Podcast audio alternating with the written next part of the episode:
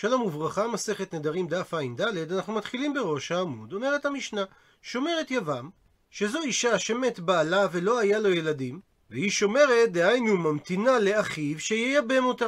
אז בין אם היא שומרת ליבם אחד, בין אם היא שומרת לשני יבמין, רבי אליעזר אומר יפר, והגמרא תעמיד שיפר לה היבם שעשה בה מאמר, דהיינו שהוא קידש אותה, שהוא יפר את נדריה בשותפות עם האב. רבי יהושע אומר שהיוון יכול להפר את נדריה רק במידה והיא שומרת לאחד, אבל לא אם היא שומרת לשניים. ורבי עקיבא אומר שבכל מקרה היבם לא יכול להפר את נדריה, וזה לא משנה אם היא שומרת לאחד, ולא משנה אם היא שומרת לשניים. והגמרא תביא שני הסברים כדי להבין את מחלוקת התנאים. אמר רבי אליעזר הסבר לדבריו. מה אם אישה שקנה הוא לעצמו, אז הדין שהרי הוא מפר נדריה? אז אישה שיקנו לו מן השמיים, אינו דין שיפר נדריה? הוא מסביר הר"ן, אישה שהיא לא שומרת יבם, אלא הוא קידשה לעצמו, הדין שהוא מפר נדריה בשותפות עם האב. אז אישה שיקנו לו מן השמיים, שזו שומרת יבם, שהיא קנויה לו בלא קידושין, ואסורה לכל אדם עד שיחלוץ לה, קל וחומר שיפר נדריה בשותפות עם האב. אמר לו רבי עקיבא, לא כדבריך, שהרי אם אמרת באישה שקנה הוא לעצמו, שאין לאחרים ברשות, שהרי מקדש אישה מן השוק לאחר שקידשה, לא תופסים בקידושים מאדם אחר שיקדש אותה. ולכן הוא יכול להפר את נדריה. תאמר, באישה שיקנו לו מן השמיים, שזה שומרת יבם, שיש לאחרים ברשות. שהרי גם אם עשה בה מאמר היבם הזה, במקרה שבא אחיו אחר כך ועשה בה גם הוא מאמר, המאמר של האח השני תופס בה. כמו שאומרת הגמרא במסכת יבמות, שיש מאמר אחר מאמר. ואם כך, אז מצאנו צד חלש יותר בקשר בין שני בני הזוג באישה שיקנו לו מן השמיים, לעומת אישה שקנה הוא לעצמו. וכך פורך רבי עקיבא את הקל וחומר של רבי אליעזר. אמר לו רבי יהושע לרבי עקיבא, עקיבא, דבריך נכונים בשני יבמין, שאכן לכל יבם יש רשות בשומרת היבם. אבל מה אתה משיב לרבי אליעזר כאשר מדובר על יבם אחד? שהרי במקרה כזה אתה לא יכול לומר שיש לאחרים רשות בה, שהרי אין יבם אחר. כך שבמקרה כזה הקל וחומר של רבי אליעזר הוא קל וחומר נכון. אמר לו רבי עקיבא לרבי יהושע שהוא חולק על רבי אליעזר באופן עקרוני. כי רבי אליעזר אמר שהקשר בין שומרת היבם ליבם הוא לפחות כמו הקשר בין הארוס לארוסה אם לא חזק יותר, ורבי עקיבא לעומת זה סובר שאין היבמה גמורה ליבם כשם שהארוסה גמורה לאישה. והוכחה לדבר שאם בעל שומרת היבם זר, הוא לא מתחייב סקילה, שהרי אין בה לא דין ארוסה ולא דין אשת איש, ולכן אין חייבים אליה, אלא על איסור לאו שלא תהיה אשת המת החוצה לאיש זר. מה שאין כן, הקשר בין הארוסה לארוס הוא קשר אישות גמור, שנסכלים על ידה. ושואלת הגמרא, בישלמה נוח לי להבין שרבי עקיבא אמר שהיבם לעולם לא יכול להפר את נדרי שומרת היבם, כי הוא סבר שאין זיקה. שהקשר שנוצר בין היבמה ליבם הוא לא חזק כמו אירוסין, ולכן היבם לא יכול להפר את נדריה. ורבי יהושע שאמר שכאשר יש יבם אחד הוא מפר את נדרי שומרת היבם, אבל לא כאשר יש יותר מיבם אחד, כי הוא סבר יש זיקה. מסביר הר"ן, דאדרבה, לפי רבי יהושע, הקשר שנוצר בין היבמה ליבם הוא יותר חזק מקשר אירוסין רגיל, ולכן סובר רבי יהושע שהיבם יכול להפר את נדריה לבדו כי היא נחשבת ככנוסה. אבל הדין הזה שייך רק במקרה שיש יבם אחד, מפני שהיכן שיש שני יבמים, לא ייתכן שכל אחד מהם יכול להפר את הנדרים, שהרי לא ידוע לנו עכשיו למי היא זקוקה ולמי היא תהיה לאישה בפועל. ולכן אפילו שניהם לא יכולים להפר את הנדר שלה ביחד, שהרי בשעת הפרת הנדר לא ברור לנו מיהו בעלה. ובמקרה כזה אין הפרתן כלום, שהרי התורה אמרה אישה יקימנו ואישה יפירנו.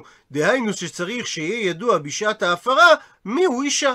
אלא שואלת הגמרא רבי אליעזר שאמר שהיבם יכול להפר את נדרי שומרת היבם בין אם יש יבם אחד בין אם יש יותר מיבם אחד, מהי טעמי? כיצד הוא יסביר את דבריו במקרה שיש שני יבמים? שהרי אפילו אם הוא אומר שיש זיקה כשיטת רבי יהושע, והקשר בין היבם לשומרת היבם הוא קשר חזק, ולכן הוא יכול להפר את נדריה, אבל זה נכון רק במקרה שיש יבם אחד, שהרי במקרה שיש שני יבמים אין ברירה.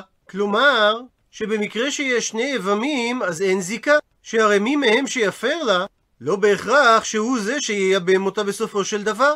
ואם כך, אין ברירה. זאת אומרת, לא מתברר למפרע למי היא זקוקה שדווקא הוא ייבם אותה. אז אם נסכם את שאלת הגמרא, לפי רבי עקיבא אין זיקה, ולכן זה לא משנה אם היא שומרת ליבם אחד או לשני יבמין, היבם לא יכול להפר את נדריה. לרבי יהושע יש זיקה, אבל זה רק כאשר היא שומרת יבם ליבם אחד. ושואלת הגמרא על שיטתו של רבי אליעזר, שגם אם הוא סובר כרבי יהושע שיש זיקה, כיצד ייתכן שכאשר יש יותר מיבם אחד, יכול כל אחד מהיבמים להפר את נדרי שומרת היבם? הוא מביא על כך הגמרא שני הסברים. הסבר ראשון, אמר רבי עמי, שמדובר כגון שעשה באחד מהיבמים מאמר, על ידי קידושי כסף או שטר. ורבי אליעזר שאמר שהיבם הזה יכול להפר את נדריה, מפני שסבר לה כבית שמאי, דאמרי, שמאמר קונה ביבמה קניין גמור. הוא מסביר הר"ן בעמוד הבא, שקניין גמור הופך אותה להיות ככנוסה, ולכן הוא יכול לפתור אותה בגט והוא לא צריך לחלוץ לה. כך שהוא נחשב כבר כבעל גמור, ולכן הוא יכול להפר את נדריה לבדו בלא האב. ורבי יהושע אמר לך שמה שאמרו בית שמאי שמאמר קונה קניין גמור, הני מילי זה רק בחד יבם. אבל בשני יבמין לא אומרים בית שמאי שמאמר קונה קניין גמור, שהרי מי איכא מידי, האם יש דבר כזה? דכי עתי, שאילו יבוא אחוה, אחיו של היבם שעשה את המאמר, ואסר עלי בביאה או בגיטה, והוא יאסור עליו את היבמה על ידי קידושים בביאה או על ידי שייתן לה גט, מה שמוכיח שקידושי המאמר לא יצרו קשר חזק כל כך. אז כיצד ייתכן שהיבם שעשה את המאמר הוא מפר את נדריה? ורבי עקיבא לעומת זאת סבר אין זיקה, ולכן גם כאשר יש רק יבם אחד, הוא לא יכול להפר את נדרי שומרת היבם. עד לכאן הסברו של רבי עמי, ומביאה הגמרא את ההסבר השני, ולרבי אלעזר בן פדת, שחלק על רבי עמי, דאמר שמאמר לבית שמאי אין קונה קניין גמור, אלא לדחות בצרה. מסביר המפרש, שאם היו שתי נשים לזה שמת, ושתיהן זקוקות ליבם, ואי אפשר לייבם לשתיהם, שהרי התורה אמרה שהיבם בית אחד הוא בונה, ואינו בונה שני בתים, ועל הדבר הזה אמרו בית שמאי שמאמר קונה. זאת אומרת שכשהיבם עושה באחת מהם מאמר, אז על ידי כך הוא דוחה את צרתה ומתירה לשוק. אבל עדיין זו שהוא עשה במאמר זקוקה גם לאחיו, והוא יכול לאסור אותה עליו. אז מה איכא למימר? לפי הסבר רבי אלעזר בדעת בית שמאי, עדיין נשאלת השאלה, מה טעמו של רבי אליעזר שאמר במשנה, שאפילו כאשר יש יותר מיבם אחד, יכול אחד מהיבמים להפר את נדרי שומרת היבם. עונה הגמרא שלפי הסברו של רבי אלעזר בן פדת, אחא במאי עסקינן, כאן באיזה מציאות מדובר, כגון שעמד היבם בדין אחרי שעשה במאמר, שהיא תבעה אותו בדין, או שייבם אותה, או שיחלוץ לה. וחייבו בית דין להינשא לה, וברח, ומפני כך והתחייב למזונות. ולכן אומר רבי אליעזר שהוא יכול להפר את נדריה, וכדרב פנחס משמי דרבא דאמר שכל הנודרת על דעת בעלה היא נודרת. שאפילו שהוא עוד לא נשא אותו בפועל, מעצם זה שהוא התחייב במזונותיה, זה יוצר את אותה מחויבות שבין אישה לבעלה, שגורם שמה שהיא נודרת זה על דעתו. ונסכם את הדברים בטבלה הבאה. לפי רבי עקיבא, אין זיקה בין היבם ליבמה, ולכן יבם לא יכול להפר את נדרי היבמה. לפי רבי יהושע, יש זיקה בין היבם ליבמה, אבל היבם יכול להפר את נדריה רק אם ניתן להצביע בוודאות על הזיקה, או במילים אחרות, רק אם קיים יבם אחד. וממילא שואלת הגמרא, מה טעמו של רבי אליעזר, שאמר שגם כאשר יש יותר מיבם אחד, כל אחד מהיבמים יכול להפר את נדרי היבמה. ומביאה על כך הגמרא שתי תשובות. תשובה ראשונה של רבי עמי, שמעמיד את המשנה ביבם שעשה מאמר. ורבי אליעזר סובר כבית שמאי, שהמאמר קונה קניין גמור.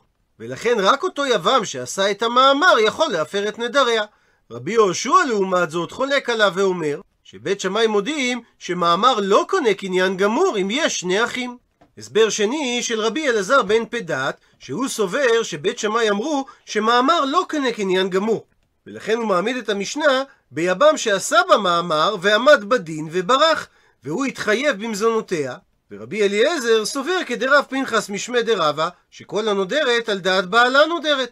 והיות והוא חייב במזונותיה, זה כאילו הוא בעלה. ורבי יהושע שחולק עליו, טוען שלא ניתן לומר את זה כאשר יש שני יבמין. שהרי היבם השני יכול לאוסרה עליו, ולכן היא לא נודרת על דעת הבורח. הפכנו דף ומקשה הגמרא על הסברו של רבי עמי תנן, שהרי שנינו במשנה שלנו. אמר רבי אליעזר, ומה אם אישה שקנה לעצמו הרי הוא מפר נדריה? אז אישה שיקנו לו מן השמיים אינו דין שמפר נדריה? עד לכאן הציטוט מהמשנה, ומקשה הגמרא.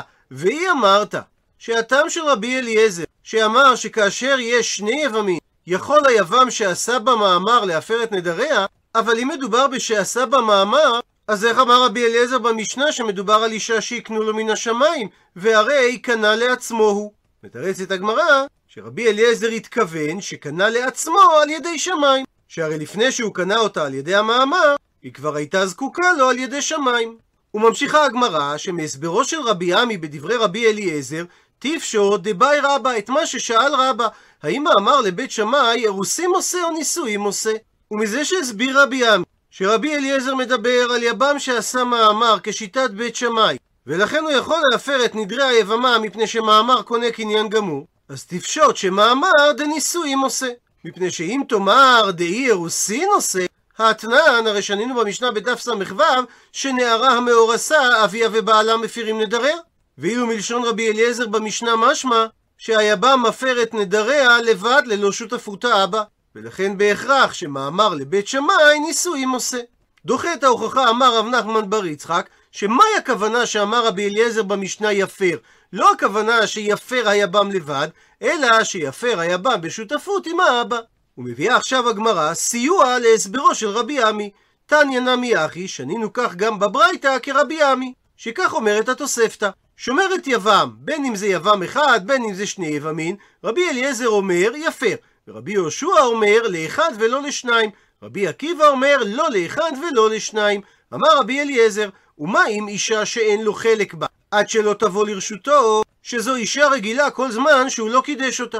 אבל מי שבת לרשותו נגמרה לו, כלומר יש לו בקניין גמור והוא יכול להפר את נדריה לבד ללא האבא. אז אישה שיש לו חלק עד שלא תבוא לרשותו, שזו היבמה עוד אפילו לפני שהוא עשה במאמר, אז מי שבת לרשותו על ידי המאמר, אינו דין שתגמור לו? דהיינו שיגמר לו בקניין גמור, והוא יוכל להפר את נדריה לבדו בלא האב. אמר לו רבי עקיבא לרבי אליעזר, לא כדבריך, שהרי אם אמרת באישה שקנה הוא לעצמו, שכשם שאין לו חלק בה, כך אין לאחרים חלק בה, האם תאמר, קל וחומר, לגבי באישה שיקנו לו מן השמיים, שזה היבמה, שכשם שיש לו עמה חלק, כך יש לאחרים חלק בה, שזה שאר היבמים. ולכן הקשר שיש בין היבמה ליבם שעשה בה באמר, חלש מהקשר שיש בין ארוס לארוסה. ועל כך אמר לו רבי יהושע, עקיבא, דבריך נכונים בשני יבמים, שאז אמנם יש גם לאחרים, דהיינו לשאר היבמים, חלק בה. אבל מה אתה משיב לרבי אליעזר על יבם אחד? אמר לו רבי עקיבא לרבי יהושע, כלום חילקנו בדברים אחרים? על יבם אחד ועל שני יבמים? הרי אין הבדל בדין אם אדם זר בא על שומרת יבם אחד, או אדם זר בא על שומרת משני יבמים.